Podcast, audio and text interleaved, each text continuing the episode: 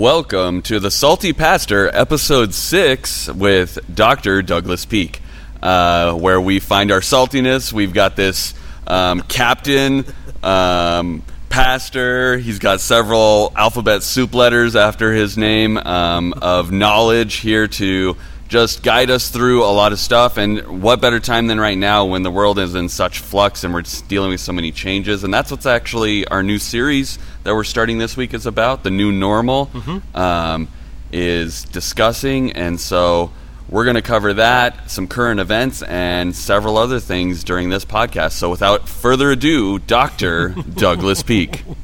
Well, thank you. We're we're currently uh, talking about a brand new series that we're launching this Sunday called the New Normal. Right. It has to do with change and and what it, what does change do to us, and then how do we uh, grow and experience a deeper faith, a deeper relationship with God in the process of change? Because change can do one of two things to you. It can it can uh, stop you. It can kind of lock you down.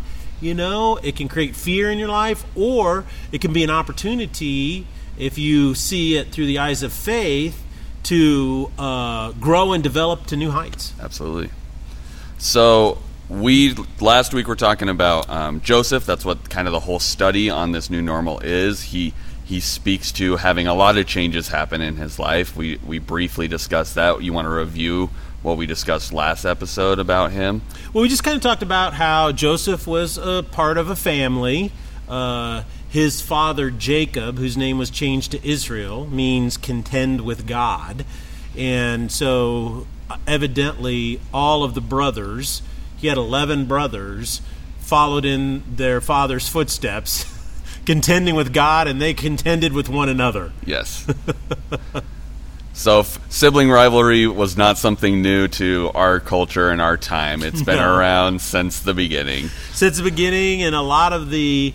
I I think I think the underlying thing that we're you know this week we're going to talk about is how the dysfunction of families often come out in during change.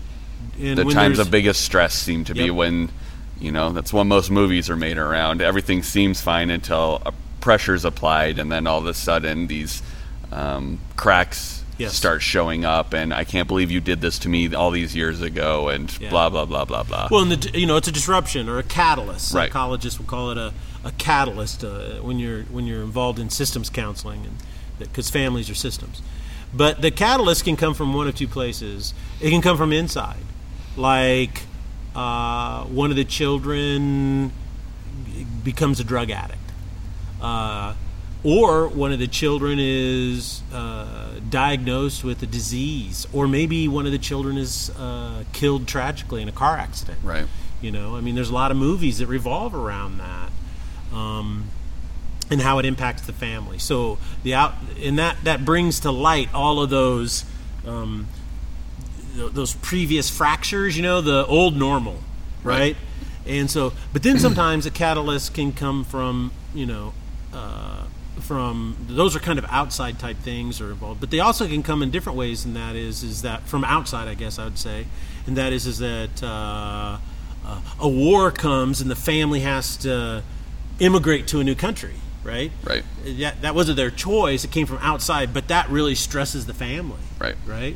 Uh, uh, I remember a story that I heard when I was probably in high school from a, a, a, a preacher, and he was saying that uh, when he was a young man, his family had to move to the other side of town, and he was probably ten years old, and and he said they had to move for some reason out of their control. I can't remember what the story was, but his dad had talked to him and said, "Look, son, I know you don't want to leave. Your friends are here. You don't want to do this." And he said, "I was just adamant. I hated my dad for making us move." And so on the day we we you know put all the furniture in that this really old box truck and and my dad climbed up there and I stood on the front lawn and I yelled at my dad. He said, "I'm not going. I'm staying here." And my dad looked at me and he said, "Son, I will see you at home." And then he got in the truck and drove off. oh man he said, he said, and then his mom looked at him and said, "Are you coming home or not?" And he said that was so weird because I felt this was home. Right. And he says it was in that moment I realized that my home wasn't a place; it was my family, and where they were at is where, where home is. And and his point in that to me that really struck me was that you know a lot of times we think this world is our home. You know, and we get focused and we fight so hard to s- be here and stay here, and we're obstinate on the front lawn saying, Yeah. "I'm staying here." and, and God is just quietly saying, "I'll see you at home." yeah, I'll see you home. And so th- this family, I think, uh, you know, is experiencing that. They didn't experience a disruption like we are from outside. You know, a pandemic comes and the government says, "Okay, you have to shut your business." I, I can't imagine something more disruptive to a family than turning off their financial right. Their income and income. everything. Yeah.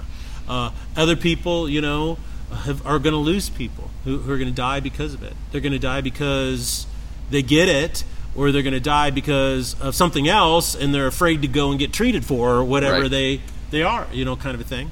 Uh, they're. Uh, it's interesting to me how much. Uh, it's really fascinating to me to see how people, even in their own church, are mad at their neighbors or they're mad at their friends, they're mad at their own church, and all these types of things. And somebody last night said something, and we were at dinner with friends, and he said, I think it's just really fascinating that before we were distrustful of the government and what it wanted to do, and now we're distrustful of our own family and neighbors. And that's what's happening right now. Hmm. So, what does disruptions do from the outside? They cause a lot of stress. Right. But uh, so we're talking about that, and we're going to talk about what does God do, and how do we find principles to not only navigate but work through all of that. Right. So, I mean, we're talking about this family that existed 4,000 plus years ago. Mm-hmm.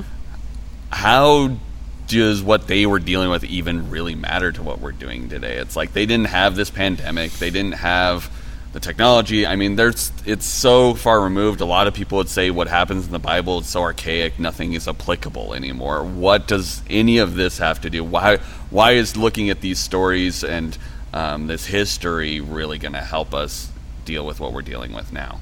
Well, as a historian, a guy who loves history, old stuff, is uh, the old cliche that those who are ignorant of history are doomed to repeat it. All right, you, all right. You could go to the school of hard knocks, right? Or you could be smart enough to learn from other people's mistakes. Yes. That's called wisdom.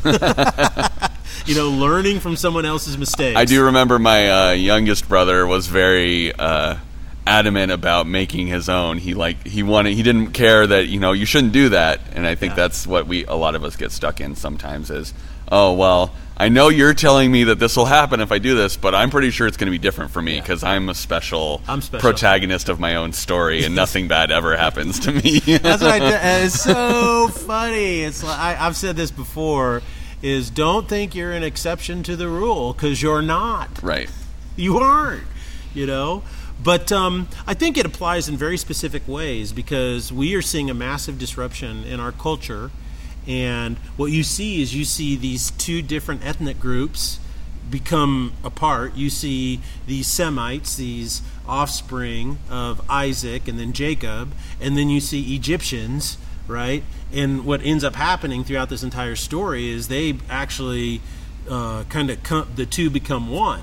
Right. And then over 400 years, that relationship goes sour, and then they are eventually enslaved by the Egyptians. So it's just really fascinating how these things occur. But, like, case in point, I think this story and studying it is important to us today because right now, here's a current event for you is that Iran is being hammered by the coronavirus right now.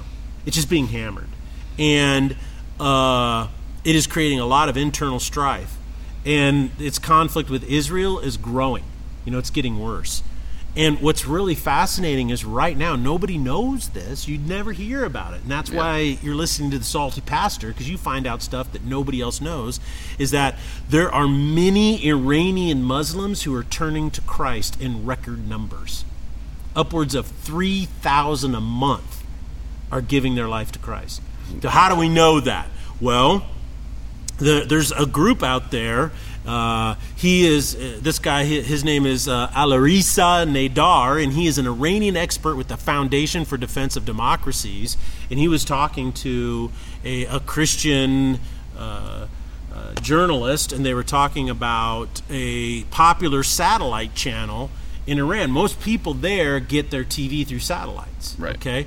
And so one of the most popular channels there is in this uh, uh, Christian satellite channel. It's called Mohabbat TV. And Mohabbat TV says that we are seeing 3,000 conversions to Christianity each month in Iran.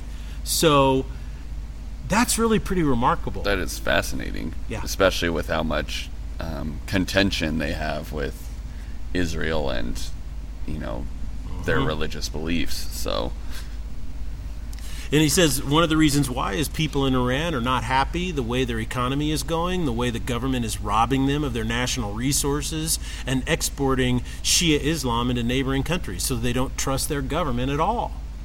So th- this is this is something that's a, a massive change. This pandemic is actually opening a door now. People in, were under the old normal, right? right. and now they're moving to a new normal. What would happen if the new normal was that Iran becomes a Christian nation? I don't know that anyone can even fathom that because, you know, Middle East peace and having Iran be this Christian state basically is so like outside it's like It's I don't know that I don't know that Hollywood even write that story. They're they're like nah, it could No, never happen. could never never happen. could happen. But you, you see, you just never, here's something else that's really fascinating that's going on, and that is is that um, is in in I, I'm going back to a very simple biblical principle, and that is at the end of the story of Joseph, Joseph looks at his brothers, the ones who sold him into slavery, did all of these things to him, and he basically says, "What you intended to, for evil, God redeemed for good, and brought uh, uh, something that nobody ever even dreamed or imagined of out of it." And so, and it took him a long road of suffering to get to that point and understand that. Right. But and so that's what we're going to dig into. But here, here's another thing, and that is is that uh, China. I, I, I'm fascinated with China as a person, and and here's what I'm fascinated about is because early on I read of Eric Liddell. A lot of people don't know who he is. He was the Flying uh, Dutchman, they called him, and he was the guy in the movie Chariots of Fire. Yes. And he was the English guy, and he he was a 200 sprinter, and nobody could touch him. He was so fast, and he went to the Olympics, but his race for the gold medal was on Sunday. And he said, I'm not going to run on the Lord's Day. He was a deeply committed Christian. He was actually raised in China because his parents were Chinese missionaries, right? And so he then um, comes back and he's running, and he and his sister is pressuring him, says, "This is a diversion from God's will for your life. You need to go back to China and be a missionary." And he says to her, he says, he says, I'll be a missionary to China one day, but you need to know that when I run, I feel the glory of God. Isn't that great? He just says, and so he ran with the most weird thing is that his face looked to the heavens when he ran, which they say is a terrible way to run fast. It's not good form. It's not good for him, but he ran so fast. But he, but he, he refused to race. And so what happened is he then was uh, one of his friends said, "Well, here I can't remember if it was a 400 8 one, and they were saying there's no way he'll ever win. He won't even place because he's he has this great start, you know, but he can't finish past 100 yards or 200 yards. He's done, Right. you know. And so he running it. I think it was the 400, and he ran and won the gold medal. oh my gosh. And then right after that, and a lot of people are not aware, you know what Eric Liddell did is he went back to China and became a missionary. And while he was in China, the Japanese invaded prior to World War II that started with us, and they oppressed the Chinese people terribly. They locked him up in an internment camp. And while he was in that internment camp, he was he organized sporting activities, he taught the kids, and the Chinese people uh, loved him so much. But while he was there, he's like 45 years old, 44. He died in that internment camp, and he is the only non-ethnic Chinese in 4,000 years of Chinese history that China has designated him as a national treasure. Wow. Yeah, so I'm fascinated with the people. I read the the um, Hudson Taylor's biography. He was a missionary to the Chinese people, Mm-hmm. and then I read about the Boxer uh, rebellion, and then how Mao ejected everybody, and they became communists. So I'm a huge fan of the Chinese people. Can't stand the communist leadership of China. These people are evil. Yeah. You know. And what's interesting is that you can't conflate the two. Don't mix them up. And what's happening today is uh, Xi Jinping, who he is as much a dictator today as Mao was, and he is just as extruct- and a lot of uh, destructive. And a lot of people don't realize this, but what he did is he went to the churches in China and they said, if you rewrite your Bible, we'll let you meet. Otherwise, we will seize all of your properties. So in the Bible, they're supposed to write that Xi Jinping is divinely appointed, by, Appointed by God God. as uh, as a god. So it's almost Romanesque, like the Right. Roman Empire. And then the second thing they did, they've done is this: is they've gone and a lot of people who are poor and so so forth, they get government assist, right? Uh, because it's a communist country. And so they've gone to people and they said, if you don't renounce your Christian faith, you're not going to receive any more government assist. So basically, what they're saying to these people is, we're going to starve you to death for your faith. And people in America have no idea this is going on. And so I'm fascinated with what's happening in China right now. And this pandemic comes out, and what happens is more people are turning to Christ than ever before in China. You know? And no matter how much the Chinese leadership oppresses them, guess what happens? There's revival happening. You know? It overcomes. it overcomes. So disruptions bring pressure. Pressure starts showing the kinks ha- happening, which leads me to this, and that is is that uh, here in California, a lot of people are not aware of this, but in California, the United States of America, a lot of people know that. Well, Gavin Newsom specifically stated in his order, churches are not allowed to meet. Okay, now I think that's ridiculous. It's a direct violation of the First Amendment. And uh, I think you can say, we would like you not to meet. We don't want you to meet in large groups. Right. But you can't make any regulation Over. or law, because a regulation is a law. Yeah. You see? You can't do that that respects the establishment of religion. You just can't do that. So I think Idaho's been awesome, and why I love Idaho is because our governor has said, look, uh, all churches are exempt back way back in stage one. But the whole thing is, is that we're going to trust you guys to make really good decisions. You're smart people, you're intelligent people. We're going to keep you informed, and churches are going to do the right thing, and they have been Yeah. in, in the vast majority. But in California, they want to violate the First Amendment and the civil rights of churches and tell them what they can and can't do. They have even gone so far as to say that you can't sing in church.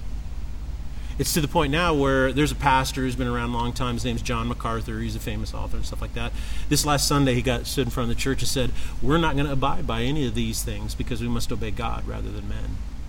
Hmm. And so, what does that tell me? And why is this? Is that well, just like the story we're studying, is when a disruption comes and change comes, some people really try to take advantage of it. And on the one hand, we have to be really careful because we care about people, but that doesn't mean that everything government is doing is righteous at all.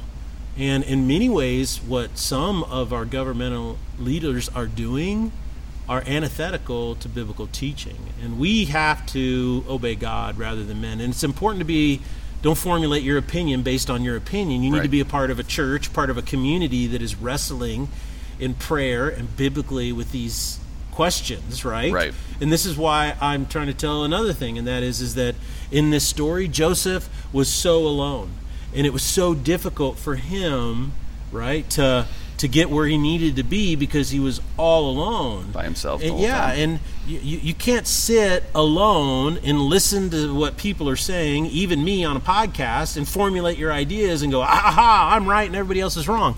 You need to be in community because that's how Christ designed his church. And so you can't survive without being in community.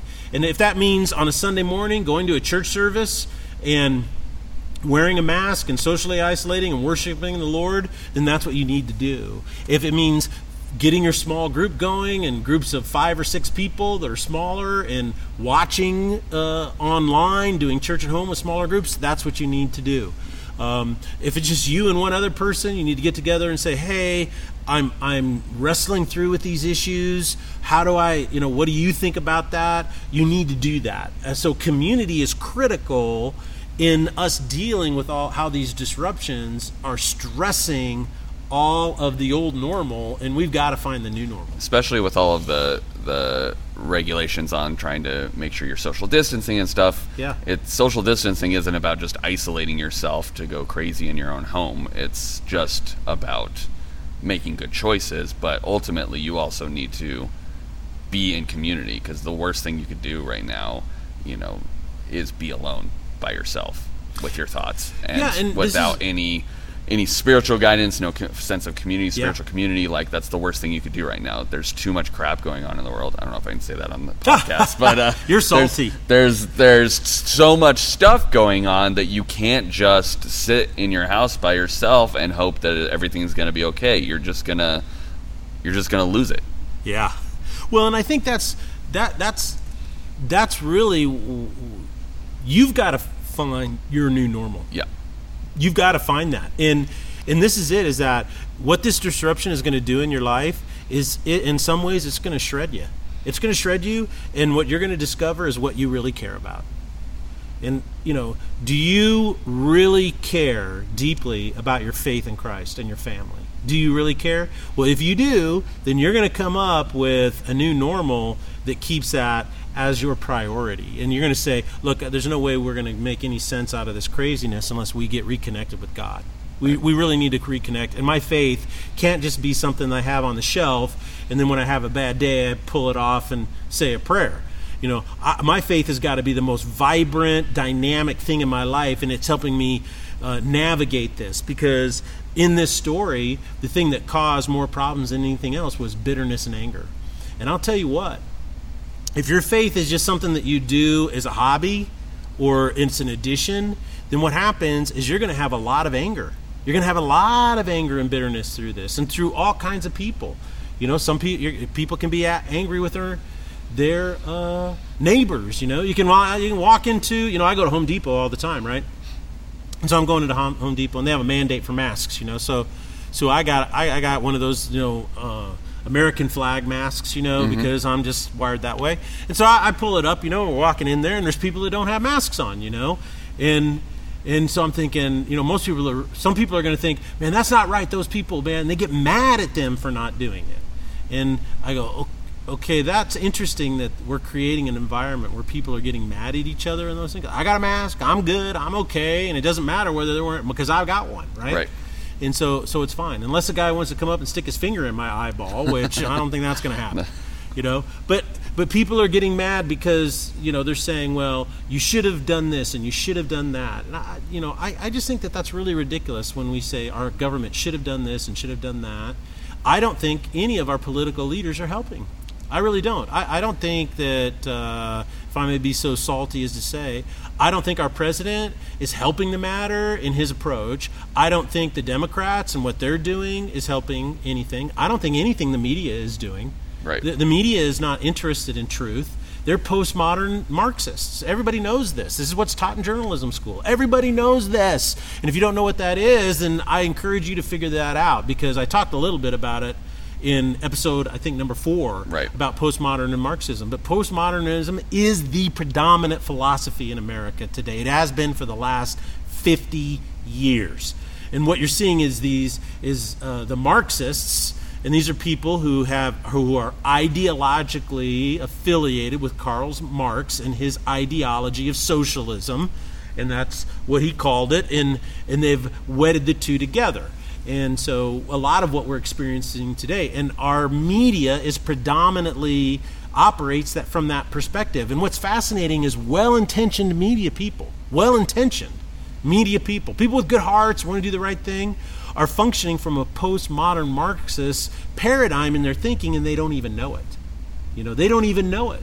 And, and that's why you see them not being helpful. They create fear, misinformation, and so they're because they're trying to create a narrative, which is a postmodern ethic or value. Right. And and so what's happening today, and this is what I've told people over and over and over and over again, is don't Be a person that's influenced by this stuff. Think for yourself. Let your faith in God be dynamic and strong and growing so that you become the wise person that you were intended to become.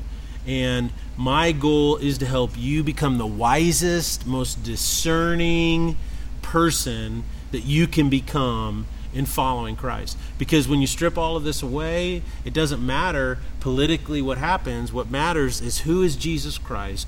What is he doing in your life? How is he helping you navigate through this? How is he sharpening and growing you? And how is he teaching you to find the new normal? That's what it's all about. Who are you following is what it comes down to, right? Who are you going to follow? Well, I think it's just fascinating. Is there um, can we get some of these uh, the the stories that you've mentioned? Can we get some references we can put in the show notes after this, and people can see this story about the three thousand a Oh, month yeah. conversion Mhm. and stuff? Because I know some people we've we've had some feedback, and they're like, we love when you you reference these things, but we'd like to go and be able to like read them further. So Yeah, I think, absolutely, So I think we'll put those in the show notes um, Mhm. for those people that want to go even deeper. Yeah. We go pretty deep in this already, but for those who want to get down into the depths and really, uh, and I mean, it's just like you said, they're you're, they're not wholly reliant on just you saying something about a story. You can go in and read it for yourself and Mm-hmm. make sure that um, your understanding of it is just as good as uh, uh, Pastor Doug's, not Yeah. just relying on Pastor Doug's uh, version of it to to inform you. So And I would much rather, you know, I really want to do that and make this available because what I really want to do is, like, I want to be able to encourage people to go and I want them to be able to uh, figure out how to know and learn this stuff on their own. Right. It's that, that thing. It's so much better. Uh, don't just take my word for it. I, what I want to do is I want to teach you how to do it yourself. It's not hard, and it grows your faith in the process. teach a man to fish. Amen. Well, is there anything else you want to share with us in our last couple of minutes before we, we sign off for the day? Anything special Well, I just think, Sunday? uh, yeah, well, this Sunday we're excited. You know, church is up and running. You know, uh, we're going to have a nursery. Uh, uh, Kate is going to be here with the kids. We're having a family camp out this weekend, so there's going to be a number of families that are going up there. You know, I don't know, 60, 70 people Mm-hmm. up there, but. Uh, we have a service at 9:30 a.m. We have a service at, at 11 a.m. We have uh, seating for you. They're set up in socially distant pods. Uh, so it's great to have you on campus. You're more than welcome to be here. We have a nursery uh, that'll be up and running. Uh, we'll have uh, kids classes for some younger kids, and we're going to be doing a massive kickoff for all of our children's ministry here in two Sundays. Two Sundays. So that's really good. And uh, the other thing is that uh, Pastor Harv is uh, in the process of moving. He's supposed to get here to, uh, well, he got here yesterday, Wednesday, and I think what's really awesome about that is he's going to be moving into his house and getting settled. So we're excited about that. So That is very good. Harv. Yeah.